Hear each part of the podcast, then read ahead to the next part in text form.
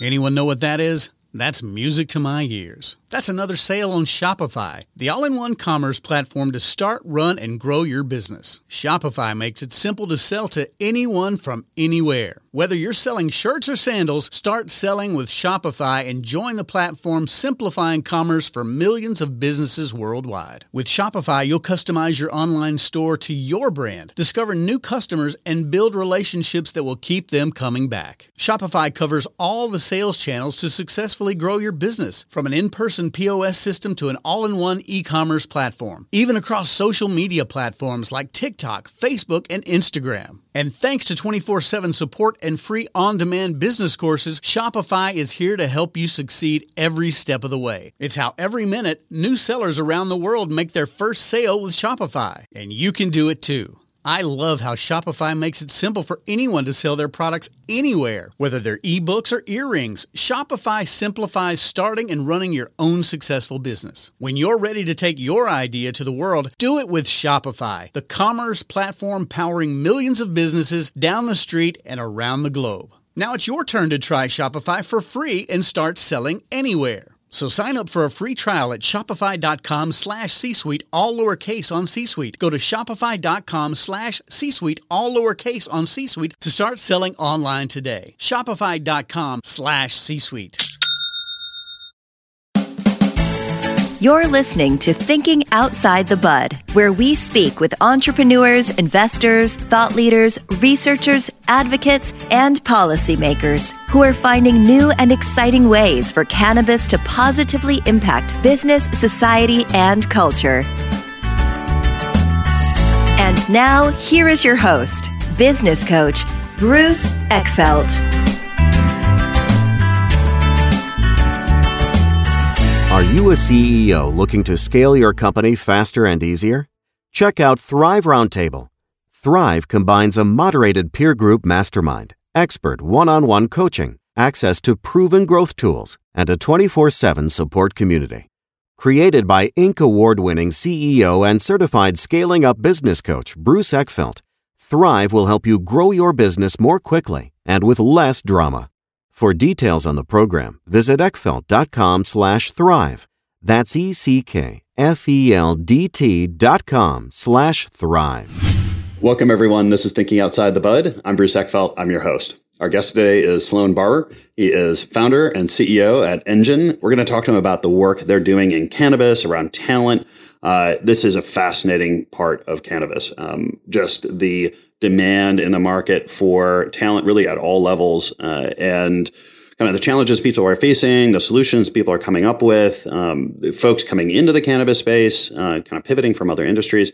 Uh, it's really been a really uh, challenging but also innovative uh, part of the cannabis industry, and it's and I think it's the part that's it's really going to define how well we grow, how well we evolve. And is how we can kind of really tackle these talent challenges, uh, whether it's you know just raw finding uh, people to fill the roles or other kind of creative strategies of making sure we're optimizing talent, finding talent, engaging talent, developing talent inside our company. So interesting part of the space. I'm excited for this conversation with Sloan. We have similar backgrounds in kind of tech and, and looking at some of these other industries and then coming into cannabis and sort of seeing what applies, what doesn't apply. And it, it's always fascinating to uh, hear people's experiences that uh, have kind of similar backgrounds. So with that, Sloan, welcome to the program. Thanks for having me, Bruce. Great to be on. Yeah, pleasure as always. Um, so uh, let's do a little bit of kind of background, uh, hear a little bit about your story and, and uh, kind of how you got into cannabis, and then what you've been kind of experiencing cannabis, and then what your kind of latest uh, kind of effort is, and, and how you're really kind of seeing the talent problem in cannabis, and, and we can talk about some of the efforts there. But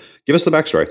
Absolutely. Well, appreciate you having me on. Uh, again, I think you laid out the sort of a challenge and also the opportunity with talent in cannabis and the entire ecosystem. And, you know, I come to this industry with over a decade of experience in talent, HR technology, uh, recruiting outside of cannabis. Um, yeah. you know, I started my career in in Chicago in, in the tech scene in 2005, and you know, it was a classic tech recruiting firm. Um, this is when they were really becoming popular as technology proliferated, and there was a sort of computer on every desk, both in home and in the office. And uh, you know placing Java and COBOL developers at banks and the like. But it was you know hundred dials a day, very much an old school bullpen. And I actually stayed with that company for about a decade, and moving around the country to Los Angeles, and eventually settled here in New York, in the city where I've been for the last eleven years. And what I what I loved about that business was it was really truly about just making connections, building relationships, and then supporting people, you know, and helping them navigate a at the time, you know, in, for example, in New York in 2010, 2011, it really was just a coming of age tale for the tech industry. Yeah. Um, Silicon Valley, San Francisco had obviously dominated that. I spent some time working out there, came to New York, and you could see the excitement in the community as it was um, being developed, right? There was Foursquare and Tumblr and a handful of other companies, DoubleClick, that were just launching. But this is prior to Google or Facebook or Twitter. Any of these companies have any offices in New York. You know, New York wasn't a tech hub until it was. And after you know oh gosh 12 13 years in the tech industry uh, both as a recruiter eventually a, a, director at a recruiting company and then the vp of sales for a technology company called hired which was a software platform that matched candidates um, and sort of automated a lot of the recruiting i kind of had enough of the tech industry in the traditional sense simply because I felt like a lot of the the really greenfield opportunities and the entrepreneurship and the sort of quote unquote American dream that you know you saw um, a lot of wealth created uh, and and widely distributed early on in the industry. It mm-hmm. became concentrated, of course, in the hands of you know five or six companies that I think we all we all know their names. Yep. So this was like 2018, 2019. You know, I, I left that industry, took some time off had myself a walkabout in Yosemite and I ended up at Hall of Flowers in Santa Rosa afterwards, you know, driving up to see a friend of mine, Dave Belsky, who mm-hmm. was CEO and founder of Flower Hire. And uh, when I went to Hall of Flowers, which was my first true cannabis event, I was blown away and just completely impressed both by the production of the event, by the people I met, and by the hundreds of brands that I was exposed to that truly felt like I was at a CPG trade show. Yeah. And I had a, a dinner with Dave and met some of the the early flower hire team. And basically, we hashed a plan. He said, "Look, you're in New York. It's going east. The Midwest is going to unlock." And we saw Michigan and Illinois coming online really strongly. Massachusetts had laid down some roots in the East Coast, and obviously, you know, since 2019, that state, along with Michigan, Illinois, and several other states in uh, in the East Coast and the Midwest, have been top performers in the industry. And of course, now New York, Connecticut, New Jersey, likely Pennsylvania at some point soon are all adult use and will be operationalizing over the next several years. And I joined at that point as chief revenue officer of Flower Hire in, in 2019. And the aim there was to build a brand and to build a network that was a national, almost MSO that wasn't plant touching, right? So yeah but a lot of the strategy was the same. You know, I took what I learned from the tech industry as a as a service provider and really what we did previously was we did a lot of community events, we did it city by city, state by state, and we sort of did the same thing in cannabis, which I found was actually even more important in this industry because it's not just a regional thing or a state thing, it's a community thing yeah. right with the plant and with these companies especially early on you know in the medical operators and a lot of the advocacy that's been going on for several decades which we owe you know a, a nod of gratitude for for getting us to this point. Um, and we're still in the first inning. So yeah. you know flower hires business you know as chief revenue officer i was focused on brand sales leadership building out you know sort of a network within multiple different states and i got a sort of 30,000 foot view of the industry. And the core flower hire business is really executive search and senior level recruiting. Think six figure cannabis jobs, high touch, you know, sort of very human oriented and, and, and by design because it's very nuanced when you're transitioning people in from, say, the tech industry, from traditional CPG, from food service, sure. from alcohol. Yeah you find those transferable skills. And if they're a director, a VP, or C level person, there's a lot of conversation that needs to happen that can't be you know automated away, right? It, it, you really have to be an advocate for both the company, for the industry writ large, and then of course for the candidates that are looking to come in. You have to uh, educate your customers and the broader community on exactly what expectations are and how this industry can recruit top talent both from within you know the medical market, the traditional markets, uh, as well as from the non-cannabis, non-plant touching industries that are adjacent, like CPG and you know other sort of large physical goods manufacturers, which is really the closest analog. It's it's actually quite difficult to place like a traditional tech person that doesn't have any sort of CPG experience into the industry because it's so reliant in any plant touching companies on understanding how to bring a physical good to market. Yeah. So you you see this whole thing from a bird's eye view, and you know after 18 months or so, you know, at Flower Hire and helping scale that team to, you know, over 20 people and, you know, seven, 800 or so placements uh, that that team has done, We'd really recognized there's a bigger problem that's actually at play here. And it's, it's a much more complex sort of decades long challenge with what I call the talent chain you hear a lot about the supply chain in the industry or you know you hear a lot about capital markets and of course those are very important legs of the stool but the mm-hmm. third leg, and I think the leg that's most underserved in terms of you know investment in both the industry and and and within specific companies is talents, people. Yeah. We're just so early. We're in the first inning of this industry. And so all these brands, all these companies, they're going to turn over. The brands are going to change. There's going to be so much disruption over the next decade. But what's going to remain the same, hopefully, as far as I've seen, people, once they join the industry, they generally, 90% of the time, want to stay. Mm-hmm. Right. So you're really building the foundation of who's going to lead this industry. And that's such a huge opportunity, but it also presents a very big logistical challenge. And so yeah. with that, with that learning, we launched Engine. And um, we launched Engine with my partner and co-founder, Valerie. Valerie is a PhD in computer science and math. She's got, you know, extensive experience in startups, a decade of HR technology and education technology experience. And, you know, she joined me to tackle the problem at scale of hiring really the, the biggest part of this industry, which is the hourly workforce. About 90% of workers in cannabis are, you know, hourly workers. And they're critical roles, bud tenders, you know, who talk to the customer. Basically, the only person that a non-cannabis consumer that that just comes into the store that doesn't know a lot about the plant, they're way to get educated and understand brands, the industry, the plant, medicine is the bud tender. Yeah, no, no. I was just, I was curious, like how um, I guess where have people found those solutions to date, right? Like, because I, you know, this industry is so new and has been growing so fast that it's you know, it's got to be coming from somewhere.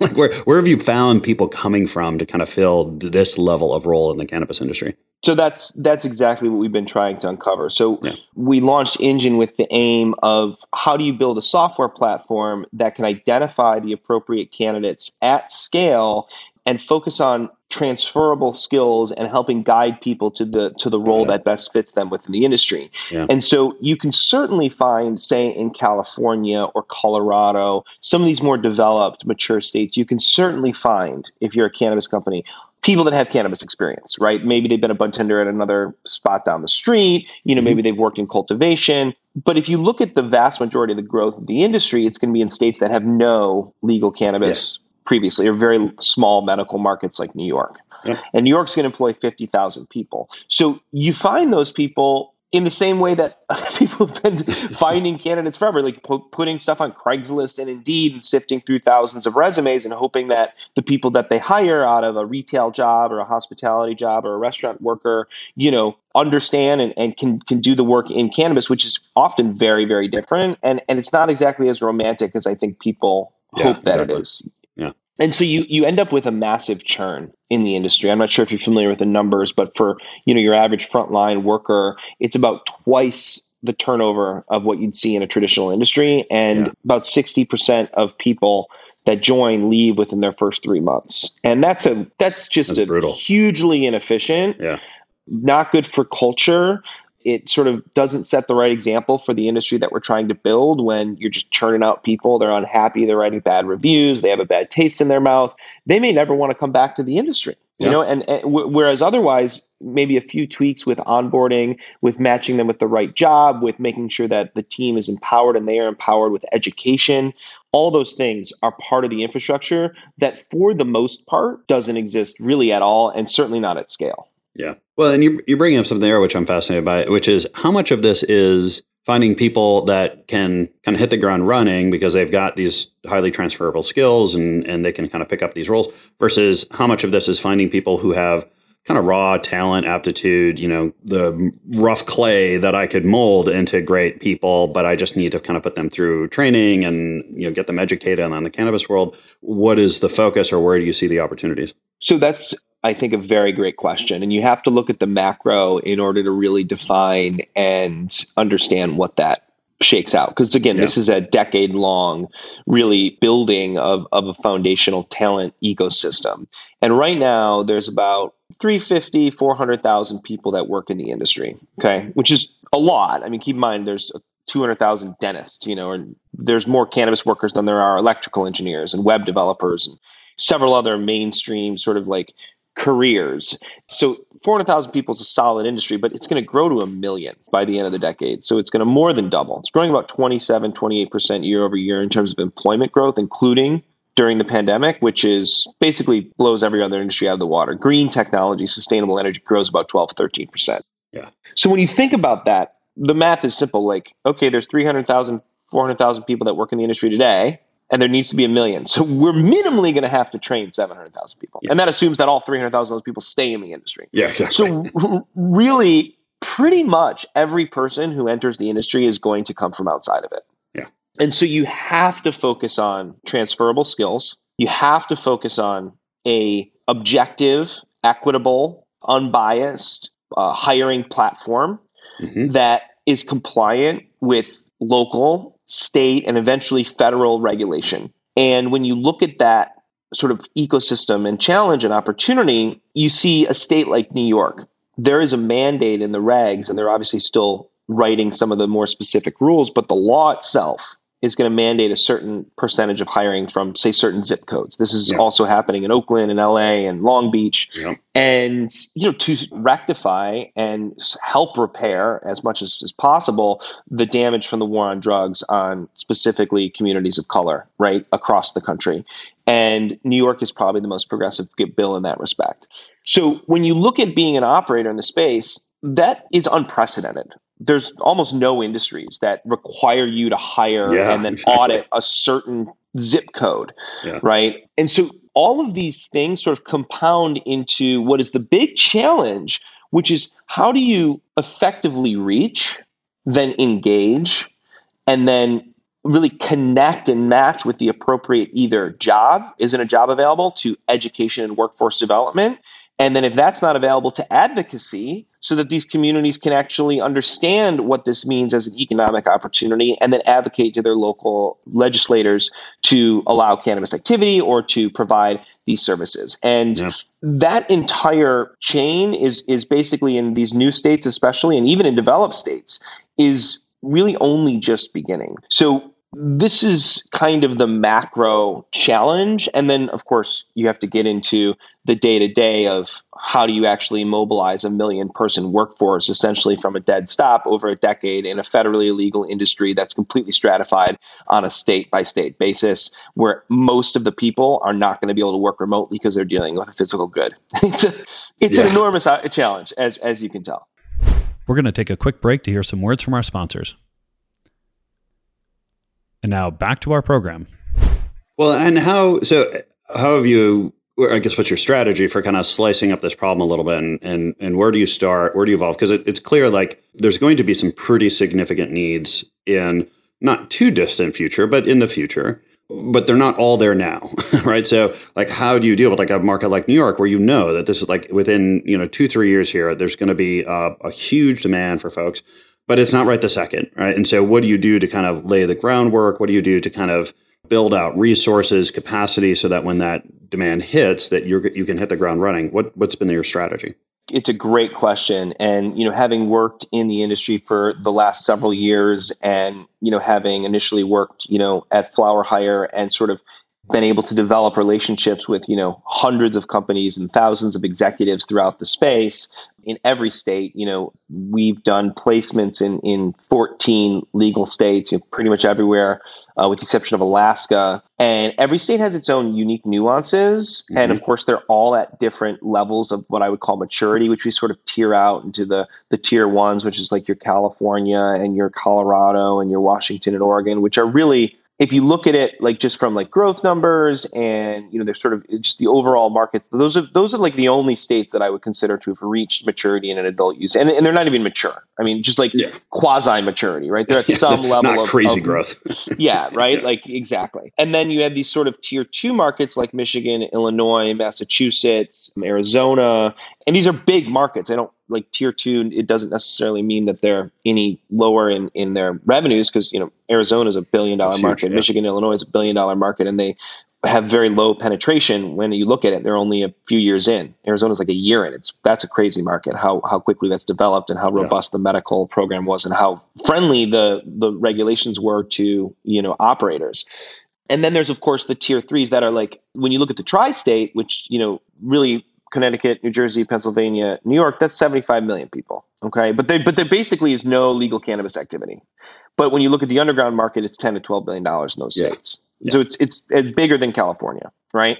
And New York City alone is a four to five billion dollar prize. You know, when you look at the amount of sort of consumer opportunity there is here. Mm-hmm. So you kind of have to take a different approach for each of those categories of state, right? Now, obviously, with Engine, we're building a very robust software product with a team of engineers, you know, product leaders, creative directors uh, that have come that have been in, in true technology, you know, hundred plus million dollar technology companies that have approached this in a much larger, you know, marketplace. But that firepower is coming to approach this market in a very similarly sophisticated way.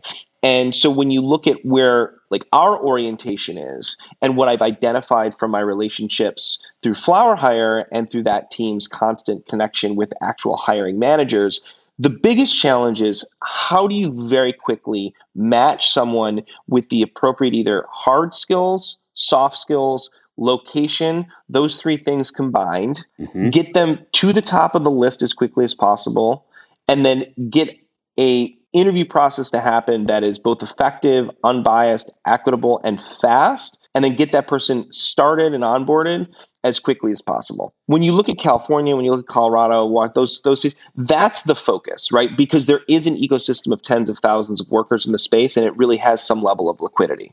And mm-hmm. so these companies are really always looking for the like how they can get their next hire. They're starting to build more robust, and some of them have done a great job of this, but most have not building retention, building education programs, building internal mobility programs, but that's all, even in those mature states, in its infancy. So really it's just about taking advantage of the liquidity in the marketplace and and trying to find candidates their best fit opportunity at the company that best fits them, and then helping the companies very quickly make those connections. There's still a lot more work to do, but that's the biggest opportunity. When you look at strategy in these other markets, you start to see that you know a market like Michigan, which is also growing incredibly quickly, a lot of the folks that are entering the industry there, a higher percentage of them, over half, are coming from outside of cannabis. They don't have yeah. it at all. Yeah. And so that becomes leans heavier on training. And we are lucky enough to work with partners like Greenflower, which is the leading training and education yeah. platform in the industry. And Max and his team do an incredible job of, of standardization, certification, online programs, partnering with universities, partnering with community colleges. Like it's really becoming prolific. And so there's this workforce development element that sort of is a little bit more of an approach in those states as things develop. And it's also just educating people on what a career in cannabis really means. Right. Yep. And then in in the new states, the sort of states that will be huge, you're really it's it's grassroots elements and it's also a lot of you know discussions with legislature because New York, for example, will have $100 million available for workforce development as part of the bill. And so yeah. it's a huge number, right? And it's going to be focused, of course, you know, on several things as social equity, um, sustainability, uh, you know, longevity of these roles, really kind of recreating a, a middle class. I mean, the, the retail workers union has been very involved yeah. And that's one of the biggest unions in the country in helping to shape this bill because they recognize there's going to be probably 30, 40,000 retail jobs across the state, yep. right? When it's all said and done.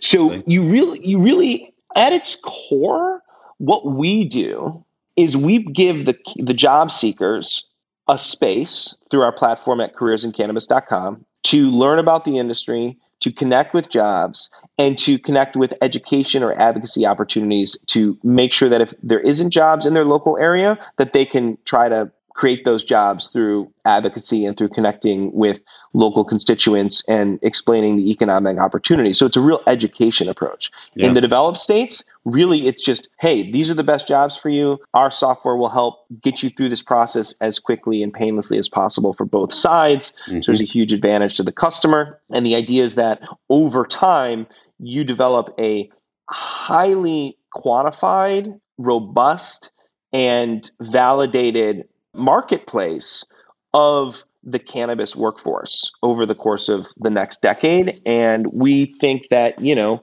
a large percentage of the people that get a job in this industry will come through, you know, our platform. And that gives us a lot of insight to help eventually shape things like what are pay standards, right? What are oh, the yeah. what is the organizational design at a, at a company that optimal look like? Like you, these are things that don't exist. And so you have major stratification between companies, between states.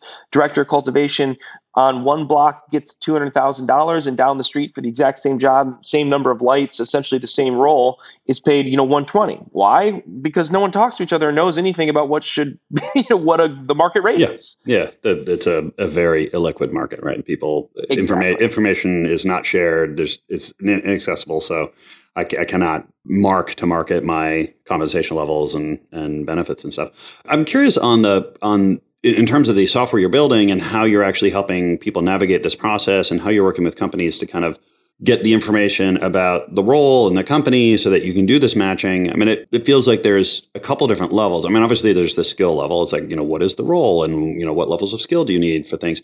Then there's this kind of company culture element. Like, is this company a good fit for you? And then there's this whole, at least for these states where you're bringing in lots of folks outside of cannabis, is kind of this, well, are, are you even going to be successful in cannabis? How do you, what is the process and what's kind of the algorithm or the strategy for figuring out these fit questions and and you know how how maximized do you make these things? Or how, how do you really make sure that you're you're creating opportunities for folks to actually look at jobs and, and for companies you know giving them candidates? So it's not so restrictive that they're not getting any results but but that the results they're getting are that are really are the best in the market that they should be considering I mean, that's ultimately an, a great question that we ask ourselves every day yeah. um, on, on, the engine team. And you know, I have the good fortune of having a partner in Valerie that is, you know, a world class engineer that has built largely a similar product at a company called Good and Co, which was uh, the culture fit app essentially for the tech industry it was widely used to for teams to understand the personality matches and you know sort of strengths and weaknesses of, of each individual so they could build teams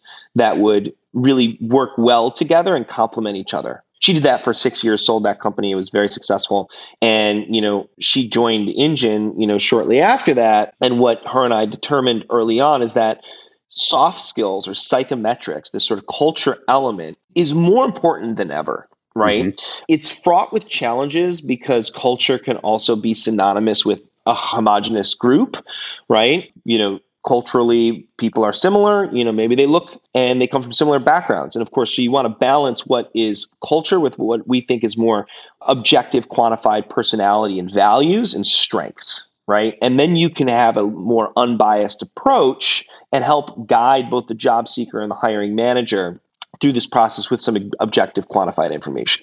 So we do that through a combination of things. First, we, you know, give everyone who, you know, uh, creates a profile on our platform, a psychometrics quiz. You know, psychometrics and psychographics are uh, very sort of age old, decades old studies on things like Myers Briggs, Ocean 5. There's many different elements of this, but this is scientifically validated to give some signal as to a person's proclivities, their strengths, where they would fit, you know, within a career path and would what would benefit them as a worker and make yeah. them literally more satisfied in their job, making them better at it retaining them longer and increasing workplace happiness and engagement, right? But how do you identify that in a market where a lot of people don't even know what that there's an inventory manager or an extraction technician? All they really know about most job seekers is like, oh, I guess I could be a bud tender. But there's dozens of other jobs that, you know, they might be a better fit for. So we get that psychometrics information They complete a hard skills profile where we really focus and orient that towards transferable skills, right? Did you work in agriculture? Did you work in retail? Have you worked in an OSHA compliant lab before? Maybe you have a food handler certificate, right? Are you over 21, right? Do you, what, do you have a driver's license? Like all these things are like, obviously they seem very basic, but they allow you to build a really multi-dimensional picture of someone's strengths and where their biggest opportunity for success lies. And then you give them feedback on all this. Hey, here's, you know, what we've learned. Here's your strengths. Here's some great jobs that are a good match. Here's some jobs that are a great match, right? And here's sort of why. And then by the way, if you want to learn more about you know where where you can go here's what the career path for a bud tender looks like here's some education and some training on what that looks like so if you if you do this say through our partner greenflower the idea is that if you have one of their greenflower institute certificates which are becoming an industry standard for things like bud tender extraction technician cultivation associated now widely adopted by definitely dozens of major msos that candidate can go and take and do some take some initiative on their own get these certifications, learn about this role, determine for themselves whether this is something they want to pursue, and then go on the flip side, on the customer side, they're going to see this all this same information.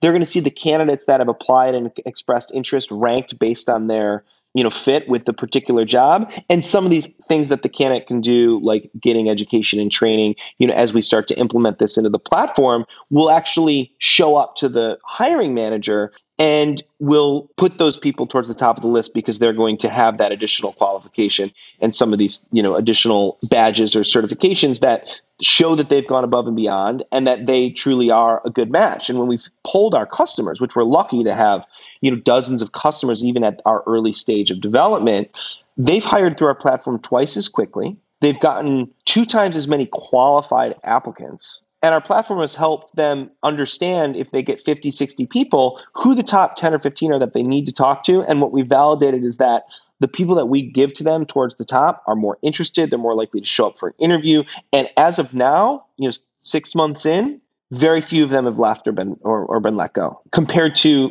through other sources that is more spray and pray where the turnover is much higher because you know when when it's really really really easy to apply to a job and cut candidates are because it's such a broken system yeah, just job yeah, exactly. applications in general they're applying to hundreds of them yep.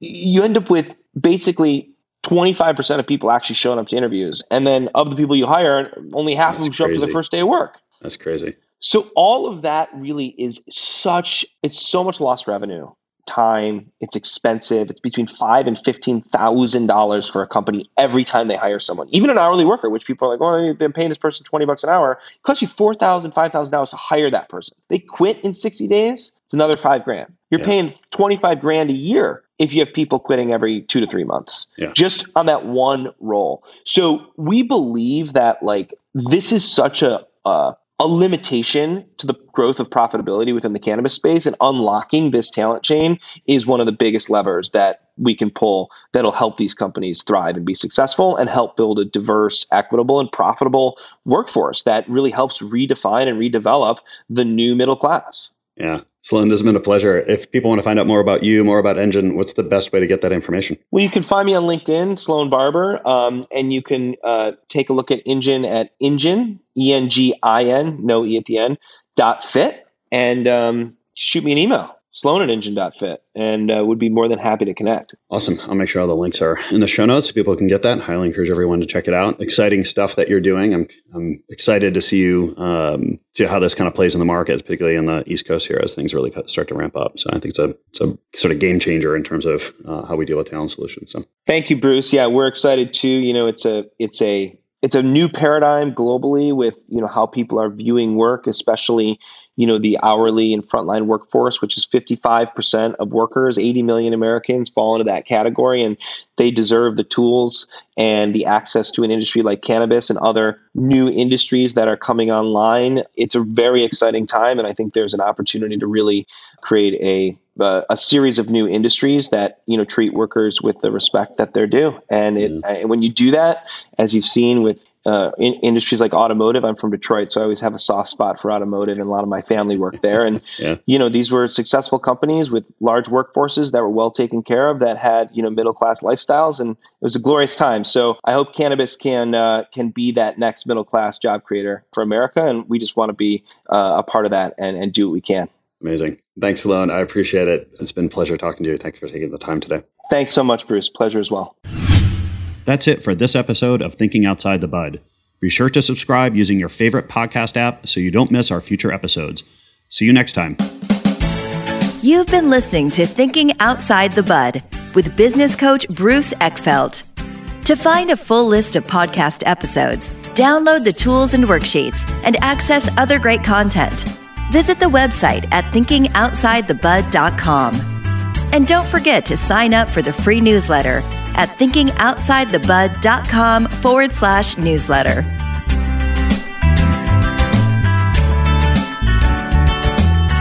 This podcast is a part of the C Suite Radio Network. For more top business podcasts, visit c-suiteradio.com.